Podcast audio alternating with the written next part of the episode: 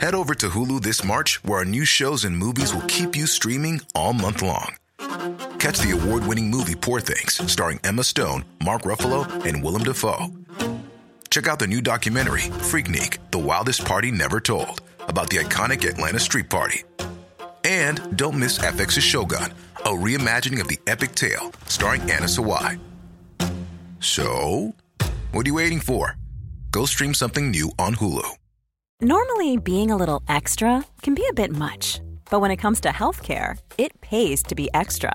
And United Healthcare makes it easy with Health Protector Guard fixed indemnity insurance plans. Underwritten by Golden Rule Insurance Company, they supplement your primary plan, helping you manage out of pocket costs without the usual requirements and restrictions like deductibles and enrollment periods. So when it comes to covering your medical bills, you can feel good about being a little extra. Visit uh1.com to find the Health Protector Guard plan for you.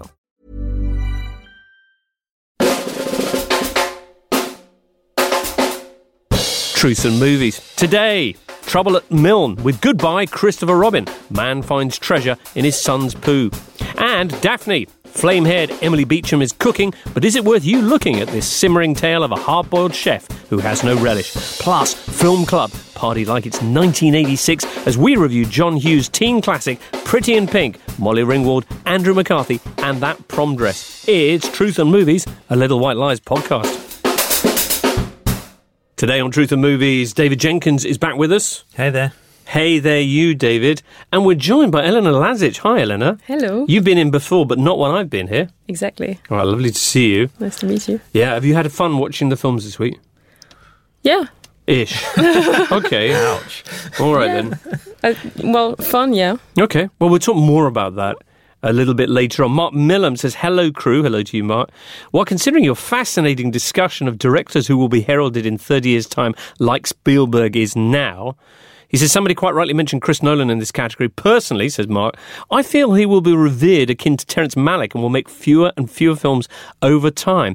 But says Mark, I wonder if perhaps he's become rather like the Radiohead of film, in the sense that his work is beyond serious criticism and is rather protected and defended by the most ardent of fans, preventing a true judgment. Do you think this is fair? Uh, Mark cites the recent Dunkirk and says that while he re- really enjoyed it, any criticism against it was instantly dismissed, both online and in print. Elena?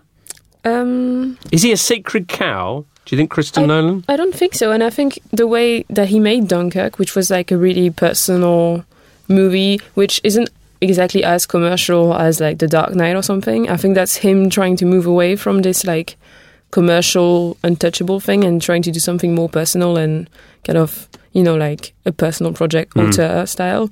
I think that, yeah, like he's opening himself more to like criticism and I think that's great. Right, excellent. I don't know. I, I kind of think that the thing about Nolan is that his kind of natural way of filmmaking is commercial. You know, like his personal and commercial has kind of overlapped quite a lot. And, you know, a film like Dunkirk, even though it had that kind of slightly experimental edge, it was, you know, purpose primed to entertain an audience, which it did like amazingly well. So. I don't know. I, I'm not sure comparing with Terrence Malick, who is my kind of god. I think he's talking in terms of the number of films that he, he, he churns I, out. I see, I see. Hmm. I'm not sure. I think he, Christopher Nolan lives for filmmaking. Yeah. And like for him not to be doing that would be a waste of time. He's like a shark, He is indeed. a shark of cinema. Ben Maun says, I realise I'm late on this, but when I was 18, I did some work experience at a film magazine, the sadly now folded Hot Dog. Do you remember Hot Dog? Loved Hot Dog. There you go. Uh, anyway, Ben was asked to review Far From Heaven, which we talked about last week in Film Club, and slated it, calling it painfully quaint, amongst other things. Six months later, imagine Ben's embarrassment when he started his film degree and looked at the films of Douglas Sirk. The embarrassment I felt, said Ben, uh, when I realised the homage had gone way over my head. Could you please apologise to anyone who didn't see it because of my review in Hot Dog? All right, Ben. Oh, I'm totally guilty of that myself. You've done that yourself, have you? Yeah. When I used to work for Time Out, I would be reviewing all these films from the London Film Festival from then what I th- assumed were very obscure directors. And, you know, I think was were, were quite brutally offhand with some of them. And I'm not going to give names here, but there are some reviews that Oh, you have to. I- I You can't tell the story and not No, no, no, no, Which no. ones did you get wrong? Come on, No, David. no, Because we all make mistakes. no. The, the thing is, it's, there's, there's too many. I think. Like what uh, what, there- what there- review do you most regret? It's then? more like an era of my criticism, which I, I would want like put in a container and dumped into the North Sea, Yeah. for, for never to be seen again. And what changed then? What did what what what enabled you to get things the first time? Well, I think that because I where I lived, I had this amazing uh, video shop on my road called the Film Store, Hmm. sadly defunct, but it was it was incredible. It had like it basically uh, stocked uh, the films by director. So I would like for a weekend be like, oh, I'll go and I'll watch all of Fellini's films, I'll watch all of Robert Bresson's films, I'll watch all of Truffaut's films, and that was like, mm, so I knew that I couldn't sort of fake it for too long at time out. So I, I really like mainlined movies by Okay. director from that shop, and then I got to, I think I got barely to a point where I could, you know, I had a bit of uh, relative relativity, I guess. right, that's nice. One classic that you got wrong. Come on. No, I, I, I, I, I'm, I can't believe I, you're going to I'm- bottle this. I'm going to bottle this. I'm sorry, but there, there are a lot because that's the thing. I don't want people to go and look them out out because they're so bad. But it wouldn't be fair to you anyway. Ex- exactly. Why not? Elena. Because it was a long time ago, and now we've now the made well, we, thing, we review films that were made a long time ago. yeah, but and- now with Twitter and stuff, like you, you already if you just voices an opinion, Yes. you have immediately people telling you that's you don't you're just a bit I ignorant think. and you I need think. to learn. I, I, I'm even hoping, just from what I've said now, that people aren't looking. I, it's- of course they will be. yeah, and if you look, just be fair. Right. It's different time. Exactly. Elena, have you made a review which you've subsequently come to regret? Well, I mean, I haven't been a critic for that long, so I don't know. Right. well, it doesn't take long. I mean, I've done loads. Yeah. Well, I'm may- sure I've maybe been next wrong. year you'll be looking back at your reviews from this year. Yeah, going, maybe. What was I thinking? It's- I mean, Mm. that, that's definitely gonna happen. I'm sure. But I, I, to be honest, I think it's like it's bad. Just to defend Ben here, Yeah. I do think it's a bad attitude to feel that you got something right. The idea of right and wrong and like getting a film and not getting a film is like it's not a thing. So like, you know, don't feel bad.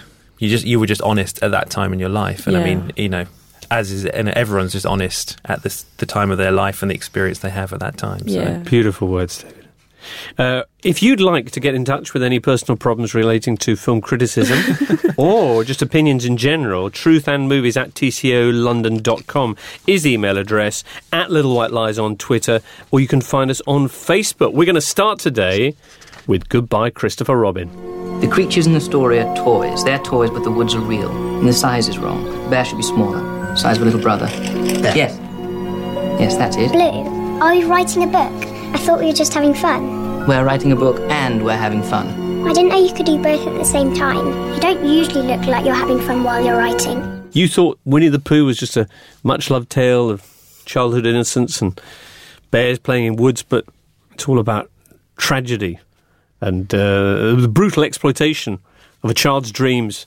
Uh, this is Goodbye Christopher Robin, dealing with the inspiration behind A. Milne's Winnie the Pooh stories and the impact that their incredible success had on Milne's own son, Christopher Robin, starting out in 1941, as Milne and his wife Daphne receive a dreaded telegram from the War Office, the film then heads off to a lot of different places, David.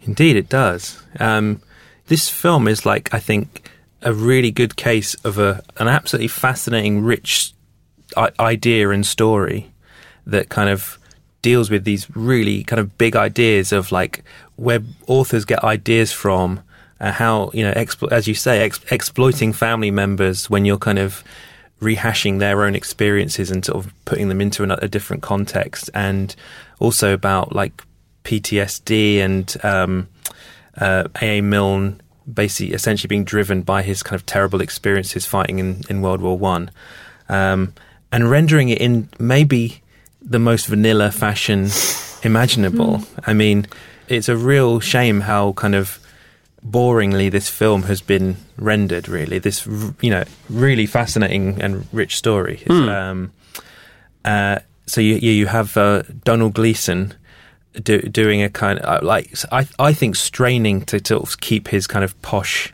Clipped. accent, clipped accent going as A. A. Milne, and when he speaks, you hear him, you hear his accent. I mean, it's one of these performances where I think that there's so much psychological effort going on to maintaining the accent that you kind of lose any kind of depth and emotion in what he's actually saying. They What just- did you What did you make of his wife Daphne, played by Margot Robbie, in a curious casting decision? Indeed, curious indeed. Yeah, uh, I, I similar thing. Hmm. I mean, it was very much a kind of her headspace probably wasn't in the kind of emotion of.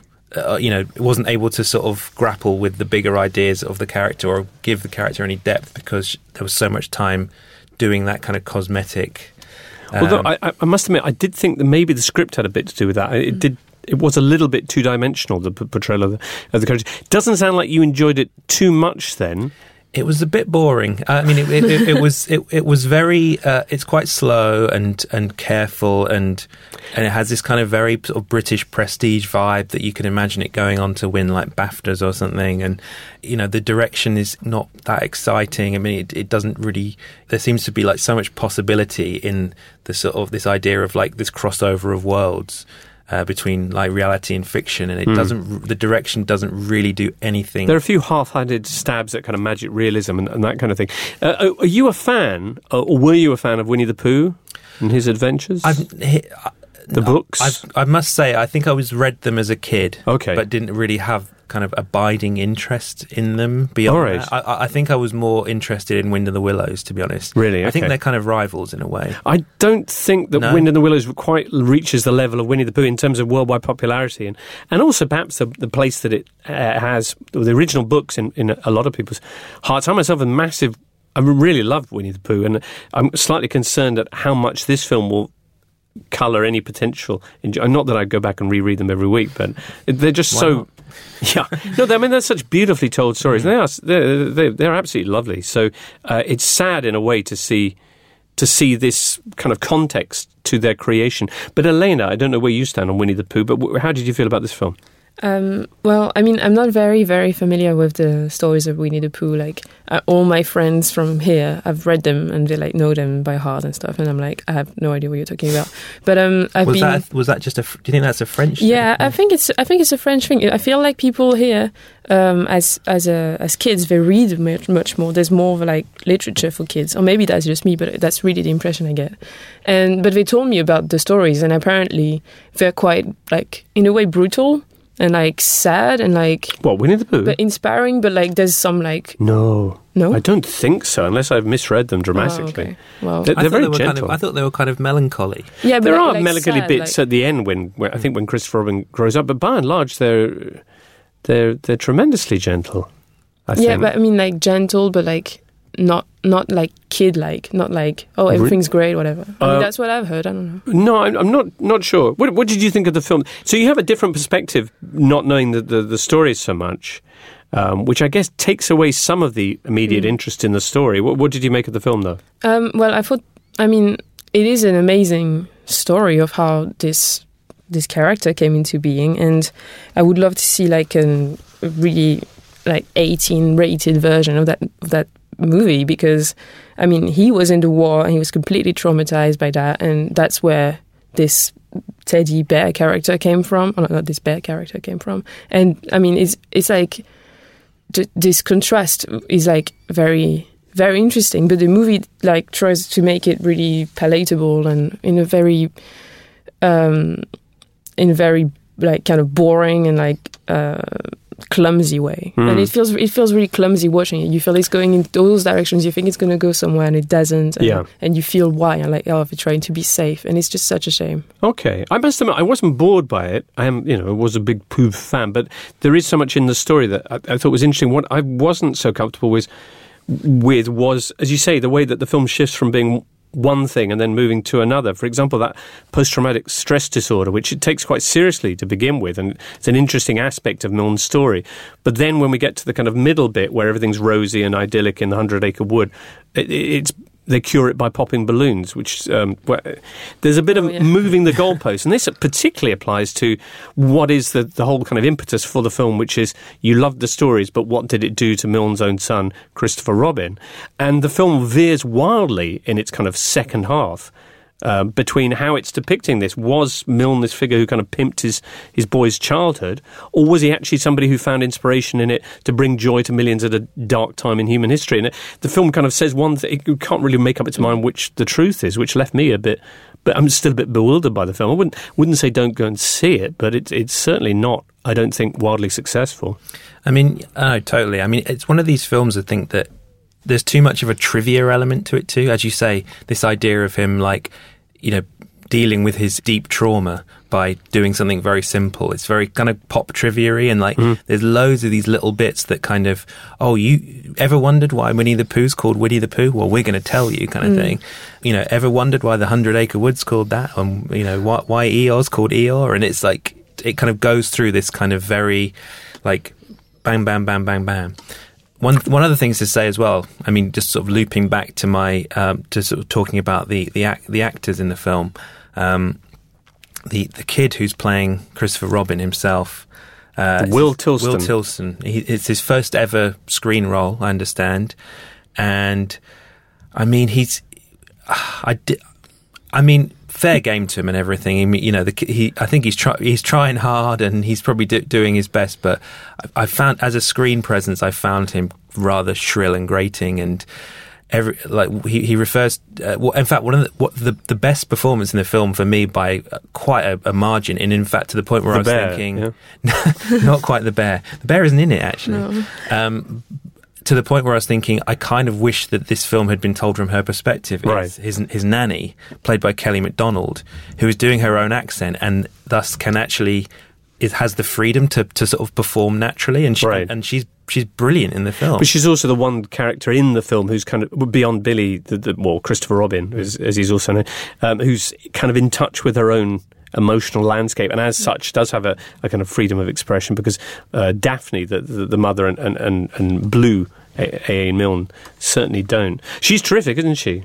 Um, poor old uh, Will Tilston. He's very good. I just thought he was kind of miscast because the, Christopher Robin, certainly in the books, is an androgynous waif type figure, whereas he seems. I don't know if you ever saw that hideous YouTube video about a boy and his kazoo.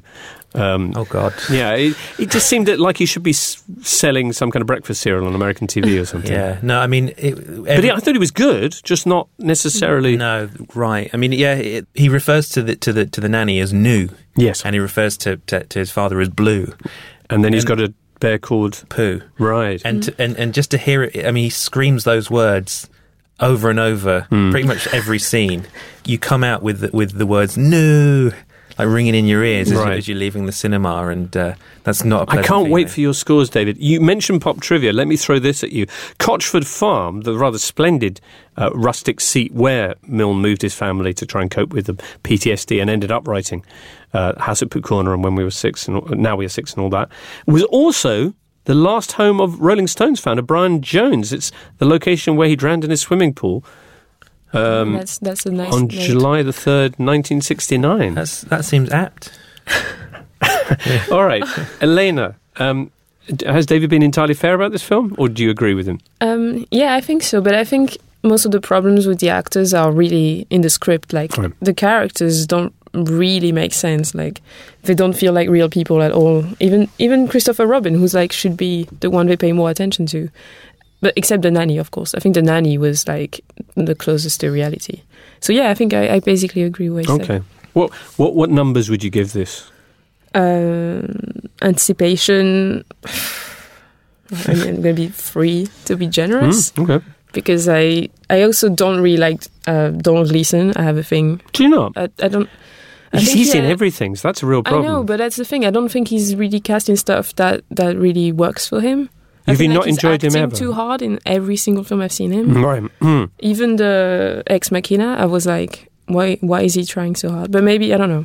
I think maybe he's not. Yeah, and in this movie especially because you have those really close-ups on his face, and he's like he's just really acting so hard, and you're like, well, just relax a little bit. I don't know. That's just my, my thing. That maybe his, his, character. But anyway, sorry. Yeah, maybe. Um, yeah, so Anticipation, I guess, free because it's a story I've, I know is interesting, but I haven't heard of before. Hmm.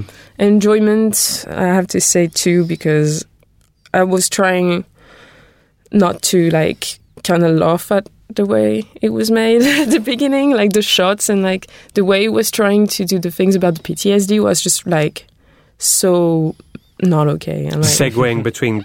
it's like very movie representation of PTSD and just like, well, that, I'm sure that's not how it works. Like you can't just like pop balloons and then you're gonna be fine. And Yeah. I wish it had been a more realistic re- representation of that because it's not something we actually see that much in movies. And to put it in a family movie would have been really amazing. Hmm. Okay. And now? Well, probably, well, between two and three because Right. it's less bad than I think about it. But yeah. Okay. I, David? I, I'd probably go for similar scores. Really? Yeah, like I mean, I- yeah, I, I, you know, I was open to it going either way, and then so three, and then seeing seeing it was I, I, I was very kind of I was a bit moody when when I was watching it. There was just, Right. there was just uh, you know Before you went in?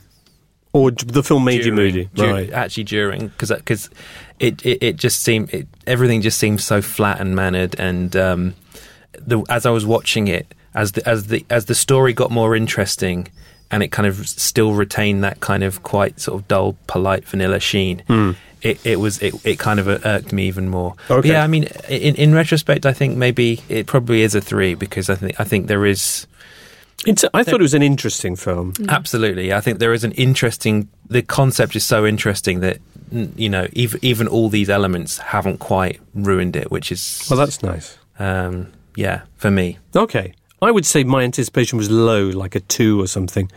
Um, I'm not sure. It might be a two and a half and a three, and probably still the same now. I mean, I still can't quite work out. I'm sure there are some bits of it it, it got right, but there were plainly a lot of bits it got wrong. That that uh, boarding school stairway montage to represent a, an utterly crucial part of Christopher Robin's kind of adolescence and the way he responds to the predicament that his father's success has put him in, I thought was incredibly glib. But hey, what do I know?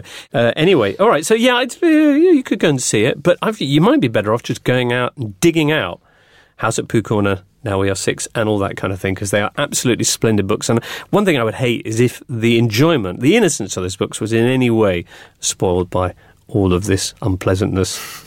Anyway, hey, speaking of unpleasantness, after this, it's Daphne. Daphne, flame haired chef Emily Beecham tries to ignore life and death, but neither seems keen on going away. That's my praise of this film, Elena. What do you think? Uh, well, yeah, that's an accurate description of the plot, pretty much. Um, so in the film, Daphne is a redhead woman living in London, and uh, she's, I think she says she's 31, and um, she's quite an unconventional character for movies. Like she doesn't really have exactly her life together, and she likes sleeping around with various men without necessarily having a relationship. And she has a job where she's she's working really hard, but like it's like a job in a restaurant. Like she doesn't really aim. She doesn't seem to be aiming for a career.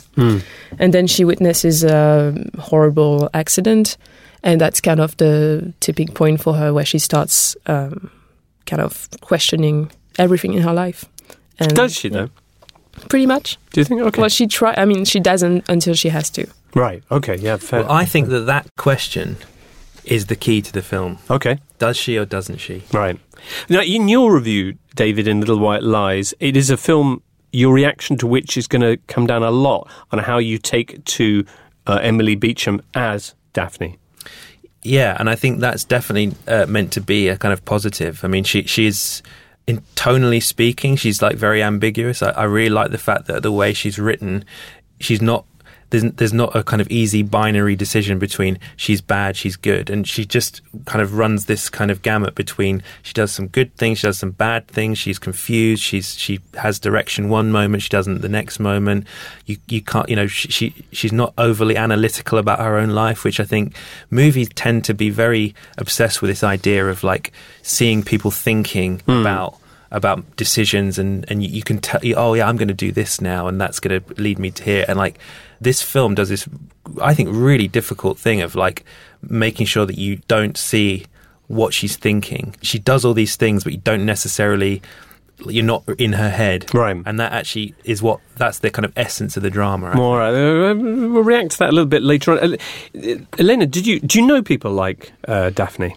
Um, kind of like her, but that's that's kind of the problem actually I had with the movie. I didn't find I wasn't exactly convinced by the character. Like if you read what she's doing, I'm like, yeah, oh, definitely there are people who do that. But the way it was put in the movie, I just it didn't really ring true. And I think mm-hmm. also a, a problem I had with the movie is that obviously it's set in London and it's like supposed to be clearly a London movie. It's like this is what young women, this was some young women uh, experience living in London. But it, I felt so, I didn't recognize much of that London life a- apart from like the shops and stuff. It's just like if you're gonna make a movie in London, I think it's very, very important to precise which part of, of London because every single part of London is so different. And it felt to me like someone, I don't know, it just felt like Generically like mo- metropolitan. Kind of, yeah, kind of like a movie representation of what London is like. okay, it did look lovely, London. in Oh this, yeah. I mean, it looked great. Uh, the I film would- I wish look- it was like that. I, I, I would actually, I would actually say that that was actually one of the things I really liked about the film, the kind of anonymity of the setting. Um, it does, ma- yeah, it does kind of have this very sort of twinkling twilight. I mean, it's not like Woody Allen's Manhattan, where you kind of have like things happening in front of the Brooklyn Bridge and stuff like that. But it is kind of anonymous. And, and one of the th- one thing I yeah I really don't like about London movies is when like you have a kind of um, Travelogue. yeah, you have a kind of exposition shot of like a red telephone box and a and, and, Oh, well, and a yeah. beefeater. No, that would be obviously- horrible. Yeah, but like, and even now, you you, you know, you so many London films have like the Gherkin and and like Waterloo Bridge because they're like the sort of acceptable, cool Mm. face of London now. One, one thing in movies a lot that I notice is that they always have a scene on the South Bank where people have coffee there. I'm like, who goes to the South Bank for coffee? It's like really hard to get to. It's really funny. But but no, I, I I really like the fact that it was just this kind of quite spare.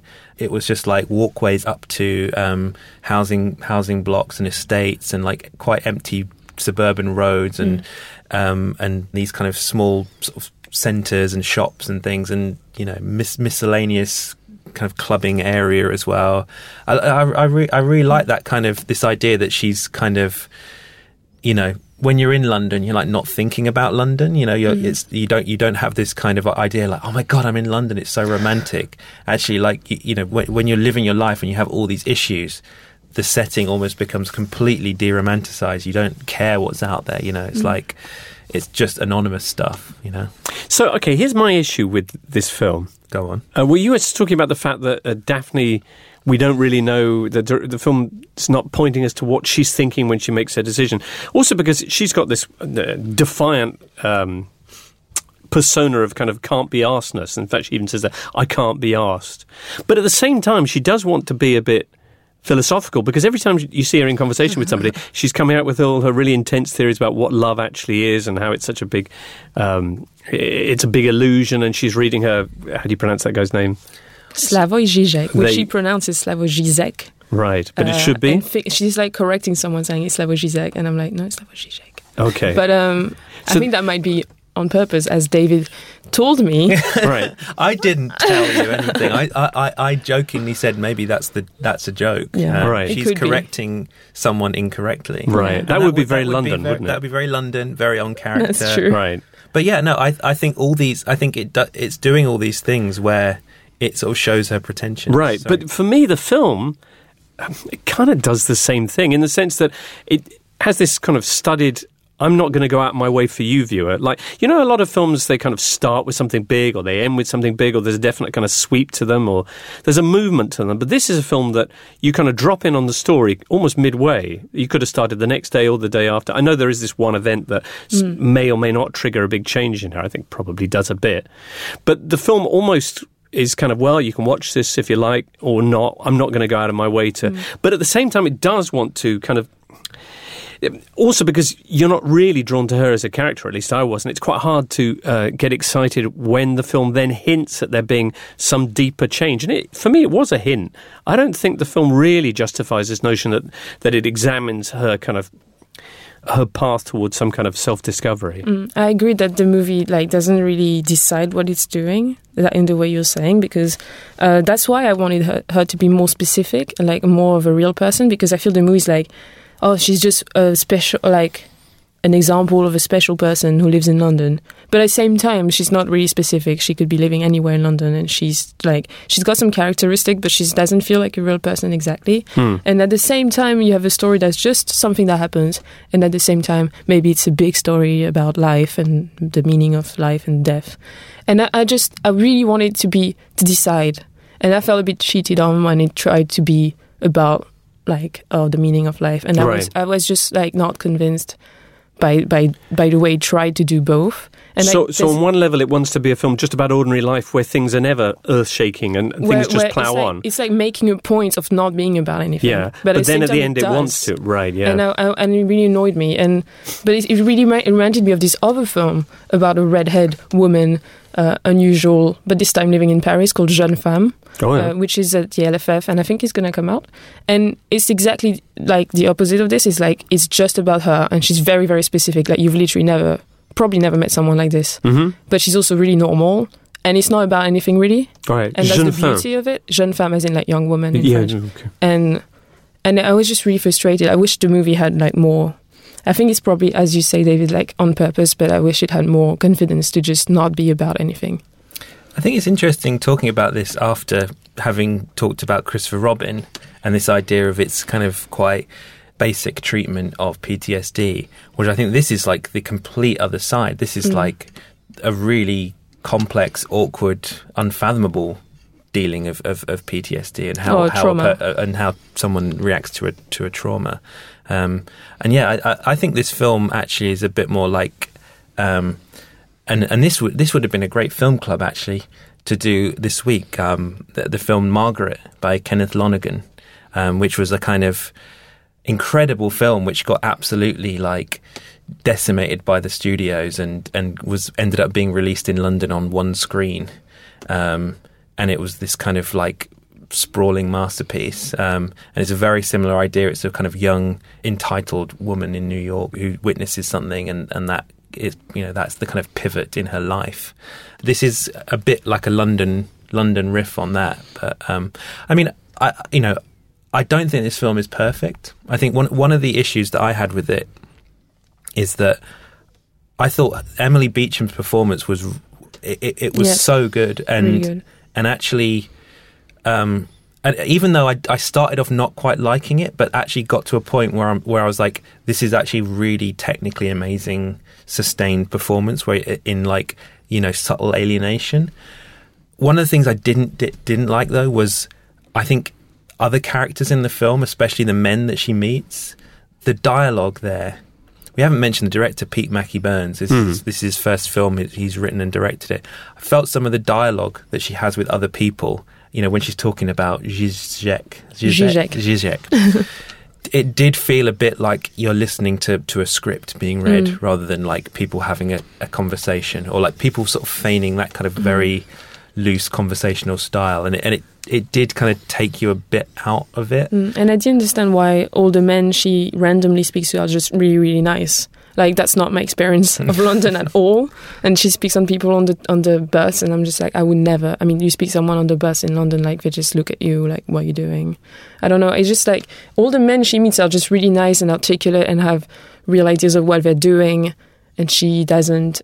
It kind of it just it's a shame because she is amazing, the hmm. actress. She's like giving an amazing performance, real subtlety, and and the trauma she experiences, the the is really tr- rings true, but like most of the things don't really. Right. Also, the mother's a bit of a cliche as well. I'm not going to go into why, but that mother figure Yeah. and what's going on with her. Great from Geraldine James, who is slowly morphing into Vanessa Redgrave, which is not necessarily a bad thing. I thought it was Vanessa Redgrave Well, there you go. until, until the credits, I've got to say. Really? My bad, yeah. Um, but anyway, she's good, and uh, Emily Beecham's great. And give us some numbers Elena. Uh, well, anticipation, I would say like three or four something because Mhm. I heard really good things. Uh, enjoyment, I would say three because uh, even though I had some reservation, I thought it was pretty like pretty enjoyable and the performance is great and it's nice to see London always. Right. And um, in retrospect, I would I would be free because yeah, I have quite a few reservations and I was actually a bit disappointed from what I would, was told. But um, I think people should see it. I think it's like there's not much many movies like it. No, that's fair. uh, not- apart from Margaret. As you say. Yeah, no. Um, Well, it's not. I, I, it's like pretty different. It's about half the length as Yeah, well. So yes. yeah. if you want to see Margaret, but shorter.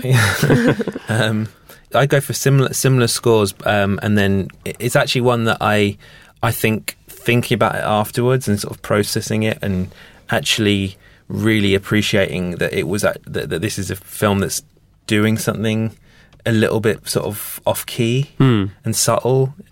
That I think I only I think that's something you get after seeing it and and, and sort of processing the, the thing as a whole. So I think it's like four four three four for me. Um, Really? Okay. Yeah, I was. I, it's it's a film that I I actually think that even though yeah, watching it, I I did ha- there were elements that kind of li- little things that irked me about it, and I was think and there was a sort of like, wow, this this could have been incredible. You know, the, the, a few little kind of subtle tweaks, and this could have been like you know really great, but just didn't. In the moment, there was it, it, you know you were you're like, where is this going? What's this doing? Um, but yeah, in retrospect, I think I'd, I really would like to see it again. Okay. I would say that I didn't know anything about it beforehand, so I don't know what kind of anticipation figure I could give it. At the time, I like the fact that it is very different, as you say, Elena, to anything else out there, and I, and it looks fabulous. Yeah. It really does look great. Um, but uh, afterwards, uh, I would rather go back and watch Goodbye Christopher Robin again than this because I, I, I salute what the director's trying. To. No, because I, I, you know, with all its faults, I, there was still enough to keep me entertaining. Christopher Robin. With this, it was so studiedly can't be asked.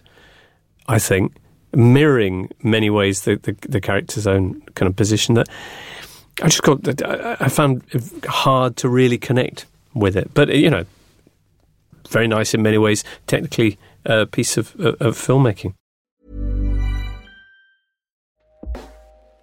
Hey everyone, I've been on the go recently Phoenix, Kansas City, Chicago. If you're like me and have a home but aren't always at home, you have an Airbnb. Hosting your home or a spare room is a very practical side hustle. If you live in a big game town, you can Airbnb your place for fans to stay in. Your home might be worth more than you think. Find out how much at airbnb.com/slash host. Normally, being a little extra can be a bit much, but when it comes to healthcare, it pays to be extra.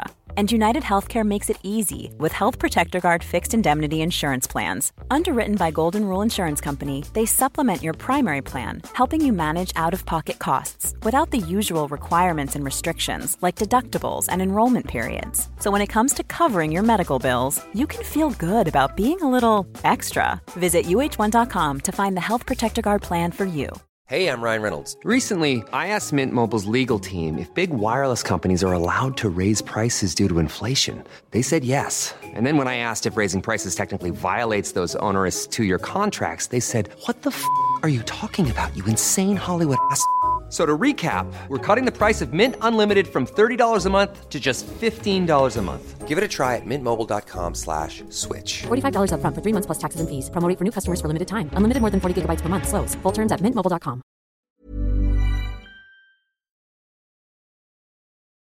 Uh, next up, let's have a look at a film which has inspired passion for decades now.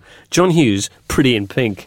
Oh, you know everything now, huh? You're 18 and you've got a scholarship and uh, you're uh, grown up and free, and I'm just an ignorant son of a bitch that never gave you anything. Hey, I never asked for anything. Oh, that's brilliant. Why can't you just forget her? It's late. You got school. No, don't walk out on this. Will you please just listen to me? Please? I've already been through this, Andy. Sure, you go through it every day. You're still going through it. Why can't you just realize that she's gone and she's not going to come back? She's never coming back. Shut up! Get it? God Why can't you accept it? She's just gone. She... Why can't you accept it? Because I love her, that's why. Well, I loved her too, you know. She just didn't love us back. Harry Dean Stanton and Molly Ringwald in John Hughes' seminal teen movie. Uh, Andy is one of the not so popular girls in high school. Ducky's always had a crush on her, but now she's met a new guy at school, Blaine, one of the rich and popular guys. Can the two worlds meet? Should I admit that I didn't make it to the end of this film? Yes. Okay, lots of people did though. Should we get their reactions? Yeah, let's. Elena. Um, uh, quite a few people on the Facebook page said that it's a classic that they watch quite often, Really? which is testament to its importance in history. Someone said, It still hurts that John Hughes is dead. So many of his films speak to me. Pretty in Pink and Ferris Bueller's Day Off were among my favorites as a teen. Karen devotee. Um, yeah, I mean, I agree. I think Ferris Bueller is actually even better. Hmm. Um, Well, I've seen that one all the way through, but I saw it at the, at the time, and I wonder if I'd seen Pretty in Pink at the time that it might speak to me in a way that watching it in Mm. 2017 it really doesn't. David, Yeah, no, it's an it's an interesting one. Should, shall I read read out some more comments? Go ahead. So, Declan Beeson, unlike a lot of 80s classics, it left it left me a little cold. Though Molly Ringwald in her heyday can make any film a little brighter. Is that a bizarre crush? oh no. Ian Schultz, great except the ending, which f- he fixed with my fave, Some Kind of Wonderful. Um, James Wardo, a classic of its era, best left to nostalgia. Uh, Darren Lockwood, a classic, simple as that. Hmm. Um, so here's Zalal. This was a defining movie for me. I was 12 when it came out, and I was a bit left of centre and an oddball because I like punk and mod fashion. Strange for 1986 in a southern American town. Well, yeah, I can imagine. So, yeah, you can see how John Hughes, in his kind of mainstream way, did kind of give some kind of outlet, some some means of identification for people who didn't fit into the mainstream. Um, but as I say, I, I was I was away in sunny London and uh, and oblivious to all this in 1986. I was listening to the Smiths and stuff. were you not listening to OMD? OMD. I mean, I, I listened to OMD, but a bit before that. OMD were earlier in the 80s than Ah, 86. Really. Psychedelic Furs, were they? Uh, I never, I never really dug the psychedelic furs. Although it's an interesting thing, and I really didn't realise this. Um, their song came first. Yeah. Molly Ringwald asked John Hughes to write the movie based on the song "Pretty in Pink" because it was her favourite movie at the time. Did you know that? yeah, I did not know that. All right, well, there, there you go. I got as far, I was watching it, and I got as far as the scene in the library where Molly Ringwald's doing her homework, and she gets cyber stalked by Andrew McCarthy, who somehow, despite the fact that these are 1980s little green digits on black screen computers, manages to. Um, hack into her thing and, and, and do a series of impossibly perfect screen reveals. And I, I thought, oh, yeah, at the time, But that makes the film work now, doesn't it? It, it makes it. It gives it a Makes it timeless more quality. relatable Yeah. for us. right. I mean, it's basically an incredibly early version of Tinder. There's her picture Yeah. and, and his, but I just thought, wow, this is 1980s John Hughesism. Fine if you were there at the time, but I, I yeah. Uh, that didn't What did I miss then? What did I miss? Well, you missed the ending. What happens at the end? Well, do you should, I Yeah, don't think tell it's me. a spoiler, right? No. Because it's a film club. Right. So at the end, it's the big question of the movie is: Is she going to end up with uh, Ducky, Okay. the, the the kind of unpopular guy, Hmm. or with uh, Blaine, Right. Andrew McCarthy, who's a beautiful but rich, and she ends up with Blaine, and Ducky's really cool about it, which is unlike him. Okay, so that was my other issue with the early part of this film because she's cast as this alternative figure, you know, this uh, no labels kind of uh, maverick at this high school. But she ends up dating the rich guy. And there's an early scene where she's driving Ducky home through this incredibly rich, very John Hughesy suburb where all the houses are enormous mansions. And she says, "Oh yeah, that one's my favourite." Which is kind of a weird position for some kind of alternative teenager to have. It just didn't seem that alternative. I think the movie's trying to say that she's attracted to those houses on like an aes- aesthetic level because Right. she's obsessed with fashion, as you can see, and she makes her own clothes and stuff. Yeah, and but she just thinks really- they're really pretty. Okay. I agree with you. I don't think it really works. I think if you're someone like her and you live quite not poor but like not not rich, Hmm. you, I would be quite like not attracted by this. Absolutely. Can I, can I ask about Harry Dean Stanton, who was the, the reason for us um, dusting this one off for Film Club this week? His, his uh, sad death last was it last week or the week before? But anyway, and when we did our live show, somebody said this was perhaps their favourite Harry Dean Stanton performance, which is a big shout. What do you think of him as the dad in this movie? Uh, I think he's great. I think he brings a weird. It, I don't even know if it's realism because it's such a strange performance. He's just being Harry Dean Stanton. Right. So he's like he says things like he doesn't care, but his character really cares, and he's actually really loving. He's the he's a father of Molly Ringwald's character, and he's just really trusting to of her. And he plays this guy who's like kind of lazy and doesn't want to get a job, and he's still mourning that he the the departure of his wife, even though he's like a dad, he's like an adult. And his performance is like really prob the best in the movie. He's just like playing it with such a so casually, but so it's so powerful to to just see him so natural. Hmm. Yeah, no, I totally agree. I mean, the bit where he's like, you know, walking around in his like robe and feeding like breakfast food to the dog, and it, it just it feels like he's kind of living the character. And yeah, it's it's a very kind of, I mean, yeah, this scene that in the clip is like a super kind of sentimental, almost kind of it almost feels like it's kind of mocking soap opera conventions. How kind of OTT it is. Like I miss mom, I miss your mom. I can't. I, I'm totally. You know, I can't do anything else because because I because I miss her. And it, yeah, it's it's a bit over the top, but the way he plays it feels so natural, and you know, it's it, it gives it this kind of real lived in cred- credibility. I think. And I Um, and I think that's one of those uh, John Hughes scenes that he does that John Hughes like did best, which is a a scene where you have all these characters doing things like every day, and then there's a scene where they literally say the main like uh, issue they have. And this is like it's just very vivid. Like in the Breakfast Club, that's what it is. It's like people in together. There's another film I haven't seen. Oh man, you need to see it. Breakfast Club. What about St Elmo's Fire? Have I got to watch I that as seen well? that one.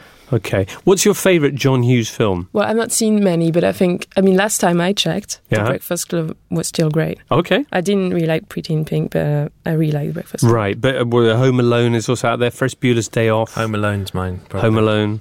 The first, not say the second or the third. Do you know what? That's very strange because I, I like the I would say the first one. I I'm, I can't remember if he directed the second one, but there is a school of criticism that says the second one is actually superior. Where, in New York. Yeah, yeah, yeah. Lost Is it in New York? York? Yeah. Okay. I, I mean, It's got Tim Curry in it. yeah, Yeah. and, And Donald Trump. indeed. Yeah. Good lord, I'd forgotten that. Um, Um, right. Okay. I'd say probably Ferris Bueller's Day Off, although I would hate to think how badly that has aged now. I hate Ferris Bueller's Day Off. I can't stand it. well, It's that's really a, that's yeah. a good reason for me, David. Given how you and I stand on other favourite films. the, the this film actually was kind of weird seeing this because um, my my current my wife my current wife I, you know I don't want to be too, too you know Yeah. she might she might have left me by the time Yeah. this, Podcast this is podcast is, is released I don't want to be presumptuous there but um, th- wh- when we when we sort of first started dating Oh, yeah. I was like this kind of like filmy nerd type and, Mm. and I would I think I would sort of insist oh let's watch Rushmore let's watch Miller's Crossing and all Mm. these kind of films and and uh, and then I- and I was like I, I think it, I got to a point where I sort of relented and like, oh, let's watch your favourite films. And she was like, oh, I, you know, I'm a big fan of Pretty in Pink. I remember us watching it and it be like me sort of scoffing, going, oh, this is just like you know, quaint, silly teen movie rubbish. And uh, I'm I'm all about the Darren Aronofsky and all that kind of stuff. And uh, and yeah, so last night I rewatched it and. Uh, uh, not with her actually. She she Mm. was she was she was all out, out, so she couldn't watch it. And and I felt very sort of nostalgic while watching it um, about and, and, and actually felt that it was much better. Than I, I felt bad because I thought. I'm, I'm, I, I like this and I see its value now much more than I did back then when I was a kind of spotty little oik. You've been on a journey, haven't you? Indeed, yeah. All this, right. this, is, this is some kind of uh, yeah psychological. Your release character arc has reached something. Yeah, like it's pre. It's it's that kind of the two viewings of. This of, is uh, why it's important that we discover which of the films that you slated when you worked to time out. But you'll work on that, and next week or when you're back ne- next time, we can we no, talk about that. it will never be revealed. What else are we talking about next week? Now, there's been a, an impassioned plea here from Paul Thompson of Storm Cell TV, who talks about the time in 2005 he went to the Luna Cinema in Fremantle, Australia, to watch The Proposition. An amazing cast, as he mentions Ray Winstone, John Hurt, Emily Watson, Guy Pearce, Danny Huston. Do- Noah Taylor, amongst others, a scorched flyblown, fly-blown outback, a simple premise, and a nerve-grinding soundtrack courtesy of Nick Cave. Says Paul, I love this film and have seen it many times. I'm always amazed that so few people I know have seen it or heard of it.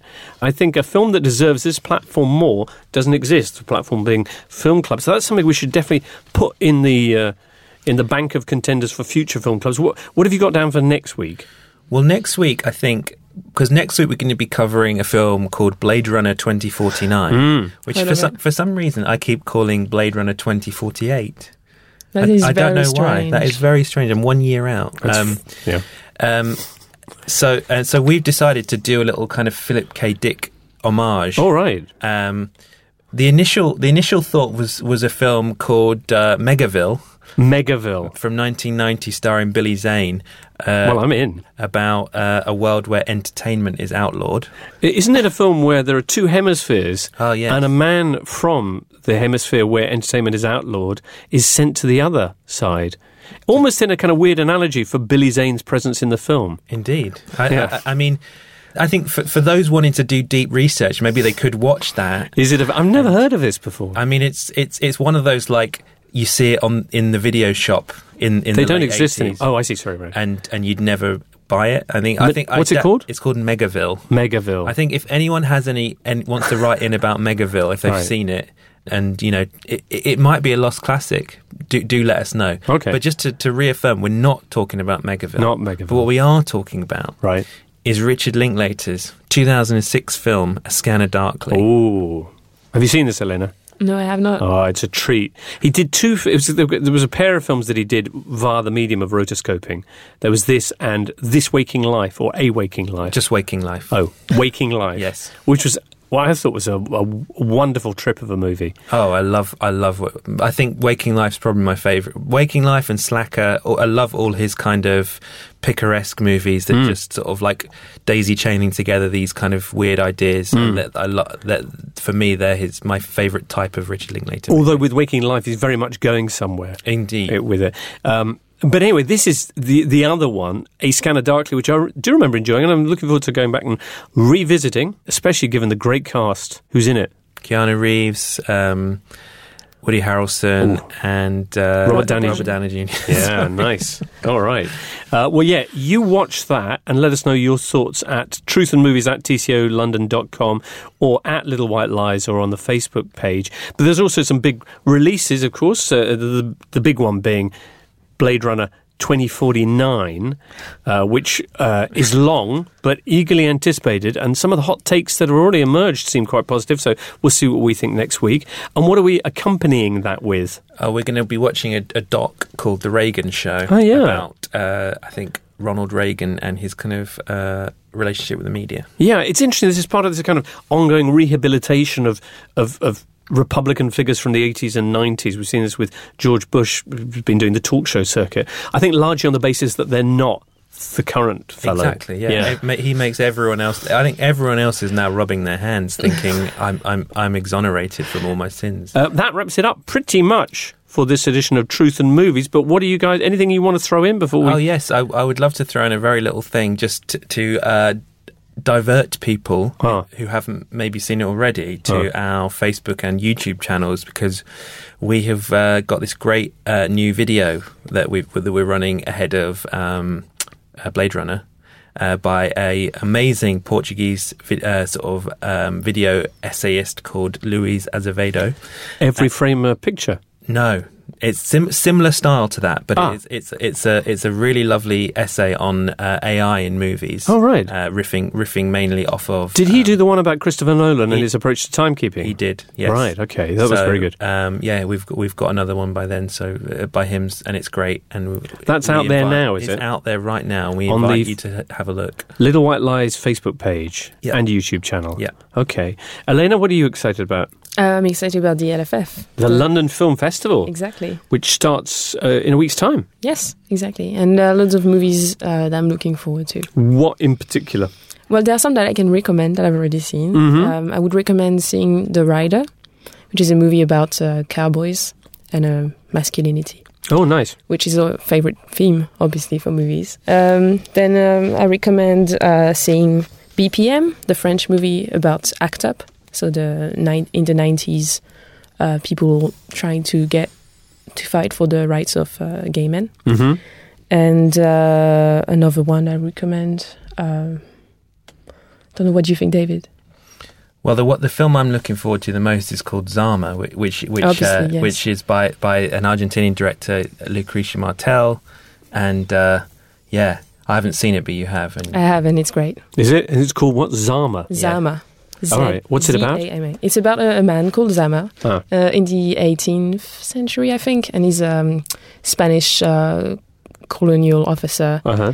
uh, stuck in what is now Paraguay and trying to get home. But obviously, it's not. It's about much more than that. It's about Right. colonialism, and it's a very funny movie Okay, cool. and gorgeous to look at.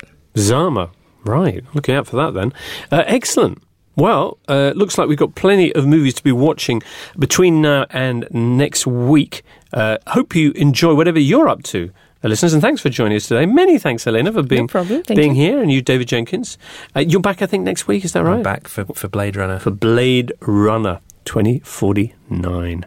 Hope you will be too, listeners. Thanks for being with us. We'll be back next midweek. This was a Seven Digital production.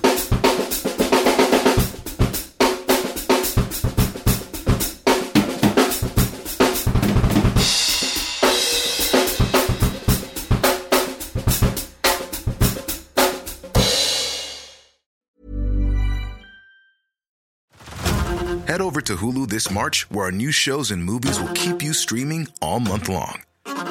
Catch the acclaimed movie All of Us Strangers, starring Paul Mescal and Andrew Scott. Stream the new Hulu original limited series We Were the Lucky Ones with Joey King and Logan Lerman. And don't forget about Grey's Anatomy. Every Grey's episode ever is now streaming on Hulu. So, what are you waiting for? Go stream something new on Hulu.